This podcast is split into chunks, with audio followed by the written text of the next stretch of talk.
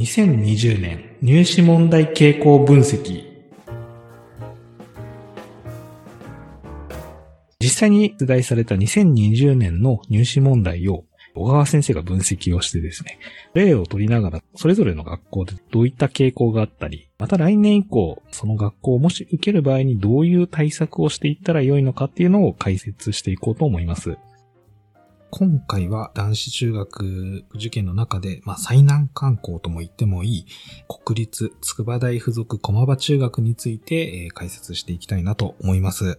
えー、今年のつく駒の傾向だったり、問題とかはどういう感じでしたでしょうか？はい。まあ、えっと、東のつく駒、西の灘っていう位置づけで、えー、もう日本最難関校であることは間違いない。はい。入試ですけども、もう例年通り、えー、非常に鍛え上げられた子供たちが、無用な失点をすることなく、解き切っていくと。いうことが求められる入試なわけですけど、重要なことはですね、つくこまの入試問題というのはもう本当に毎年変わることなく、与えられた条件を素早く的確に整理して、はい、で、その場で、例えば算数であれば、計算をしていく、また、えー、図に置き表して、えー、シンプルに捉えようと努力する。といった手を動かして解いていくっていうことをバリバリ進める。はい。ことが必要だし、国語であれば、決して、えー、文章量が長いわけじゃないんだけども、はい、非常に短い入試時間の中で、文章の要点、要旨を的確に捉えて、で、だらだら書けないような、こう1行しか書けなかったり、2行しか書けないような回答用紙の中に、記述表現しなきゃいけない。はいはい。だから、ああれこれ書いて、書いた気になるんじゃなくて、ズバリ書きなさい。はい、ズバリポイントをつかみなさい。ということを聞いてくる入試なんですね。で、えー、じゃあどういった子がこのつくこまりに合格するんですかというと、入試のその現場において、自分の持てる知識や、あ回答していく際の手順といったものを迷いなくやりきる子。時間いっぱい使って、えー、解き切る子が通っていくんですね。なので、試験当日気合入れてもどうにもならなくて、6年生の、そうですね、1月半ば時点。で、もう学んできたことが十分身について、で、あとはどちらかというとリラックスして、目の前のものを淡々とこなしていくような状態に到達している子というのが合格しやすい。なるほど。で、じゃあ、そういう子って、どうやってその6年1月迎えるんですかというとですね、はい、4年生、5年生から始まる受験学習の日々で、わからないことは調べて理解してその週を終える。うんうん、習ったことは復習して納得する。はい、同じ解くなら、より正確に解くにはどうしたらいいか。こうちょっとした工夫や改善というものを重ねてきた子が強いということが言えます。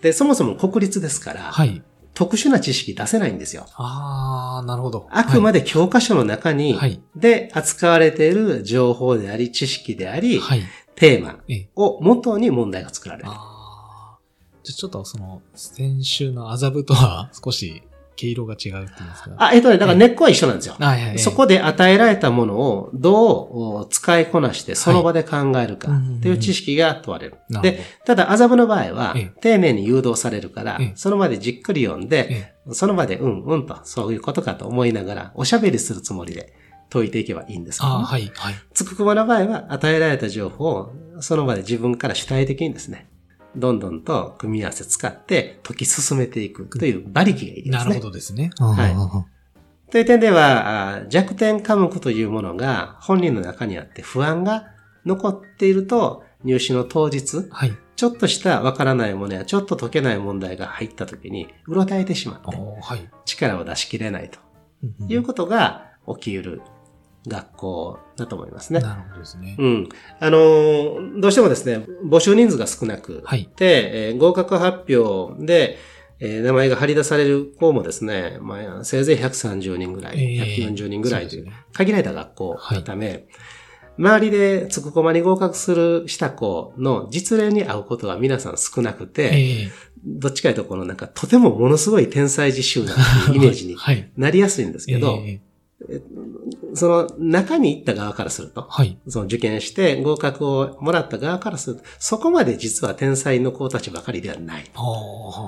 うんただ、自分のペースを持ってる子たち。はい。自分なりに解けるものを解いていく子。ええ。で、算数、理科についてはやはり、えー計算系の問題を好む子。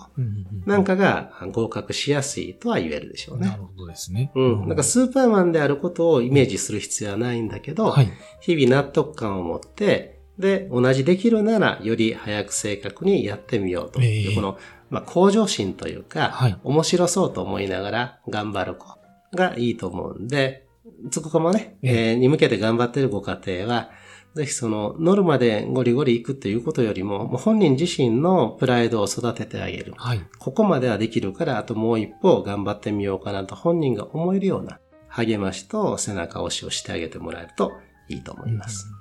あの、他の学校でも言われてて、やっぱり親御さんとお子様の、まあ、会話であったり、はい。えー日々のその、ニュースに対する意見の、えー言い合い、言い合いってたらあれですけれども、っていうまあ大人との会話ははい大事ですね。っていうのは、やっぱりそこでも必要にはなってくるっていうこ大とですね、人との会話が大事で、で、かつ、どちらかというと、勉強のあれこれについて、ええすべて親が頑張り続けるっていうタイプよりは、はい。本人に委ねていく、少なくとも6年生になっていけば、はい。できるだけ本人に委ねていくという受験生活を送った子の方が、ええつくこまの場合は本番で強いと思います。なるほどですね。はい。